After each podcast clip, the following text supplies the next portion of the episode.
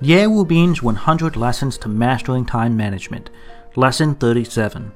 Mastery comes from deliberate practice.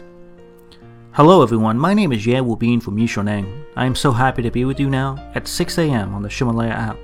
For those of you who have been following my lessons, welcome back, and if you're new here, welcome aboard. I am so happy to have you with us. Time is man's scarcest resource. Once it's used, it can never be regained. So if you're not using your time effectively, or if the time you are spending is only getting you further away from your dreams in life, then stay with me. Listen a while, and I am confident I can help open your eyes to a new path that will get you closer to your dreams. I want to remind you there are 100 lessons in this album, and every class lasts about 6 minutes. It is updated at 6 a.m. New York City time each morning. In the last two lectures, we have talked about how learning requires initiative and repetition, and repeated studying needs to be carried out scientifically according to the eight cycles of the Ebbinghaus memory curve. So, successful learning means repeating a simple thing multiple times in a specific way.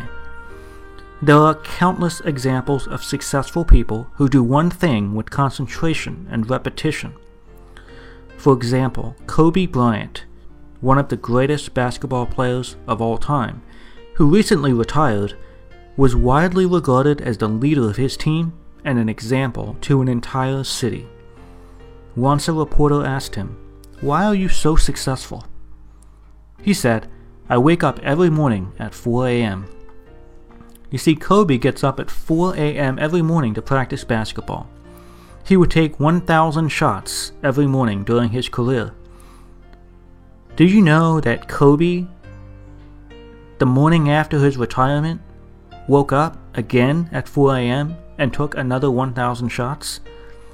His story shows that no matter how easy it looks, success is really not easy. Success requires continuous practice or repetition. So, success is equal to the repetition of a simple thing. In fact, this sentence is only half of the answer. The second half is more important, but executing the first half of the sentence will still result in increased success.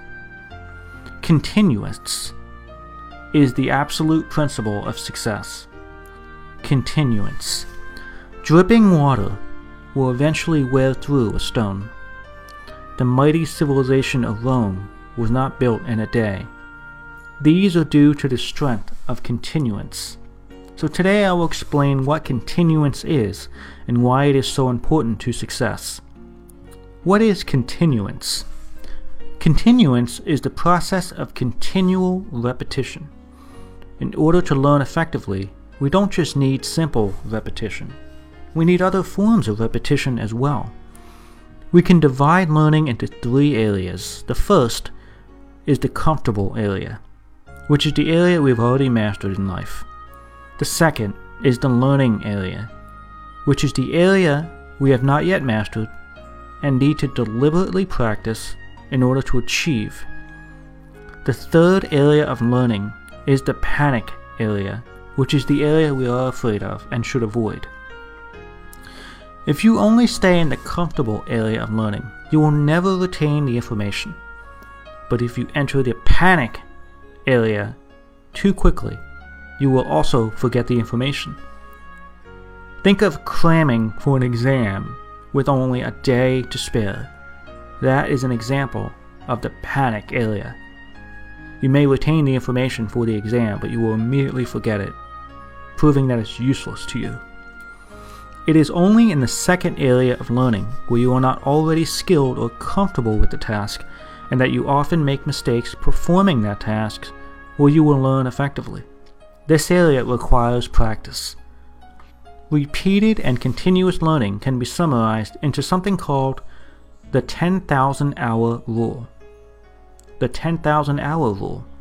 Some say that in order to become a master in a particular skill or job, you need to repeat something over and over again for 10,000 hours. And I cannot agree with this view more. I have conducted over 300 classes of the time management course here in China. As a result, I've spent quite a lot of time on time management. Focus and continuance has allowed me to accumulate a great deal of experience in time management. But will just doing something for 10,000 hours really make you better at the task? Not necessarily. The key factor that differentiates greatness from average is not just the 10,000 hours, but how you use those 10,000 hours. For example, if two people studying the same task or skill for 1,000 hours, but one studies the task by passively watching it and the other actively practicing it, which do you think will master the skill more quickly? The one who practices it will learn and retain the skill much more greatly. So, deliberate, continuous, and effective practice will determine whether we will become a master at a skill. It differentiates those who are good at something and those who are great at it. Deliberate practice requires us to focus on the things we are not skilled at and forces us to make mistakes. If we are able to work with others and receive their feedback constantly as we gradually improve, then this will be even better. In all competitive sports, such as tennis, which is a single player sport, or soccer, which is a team sport, there is a coach. So, what does the coach do? The coach acts as a mirror. The mirror comes in the form of feedback. Let's talk a little bit more about deliberate practice. The topic of the last three lectures, including this one, has been learning. The pyramid of learning states that we must repeat learning in order to retain the information. According to the Ebbinghaus memory curve, we need to follow a fixed and scientific cycle in order to retain what we learn. Finally, in order to maximize the benefits of learning, we must repeatedly study a concept in the learning area of the pyramid, which is the active portion. That is, through practicing, demonstrating, or teaching. And we must receive effective feedback. If you can understand and practice these learning requirements, then your ability to learn and retain information will improve dramatically. Don't just read books and listen to lectures. You must also take notes while you listen. Go a step further. Find teachers, classmates, and friends to discuss the material with, and then find mentors to give yourself more feedback. If you would like to get more precise training, I would like to invite you to our offline classroom course the offline course is two days with 90 days of training after class included. Yi Xiaoneng will set up a specific framework for you which will help you learn time management more effectively and quickly. Time is one of the most valuable things we have, and there are many processes that shape the habits that determine how to use time. Habits are difficult to change so we need continuous and repeated practice over a long period of time, and we need to apply the feedback and support of coaches. If you're still listening to these lessons, it means you have a burning desire to succeed and you want to change. It's not enough to listen, though. You must become active, and you must exercise repetition and feedback. Are you willing to do what it takes to change your life?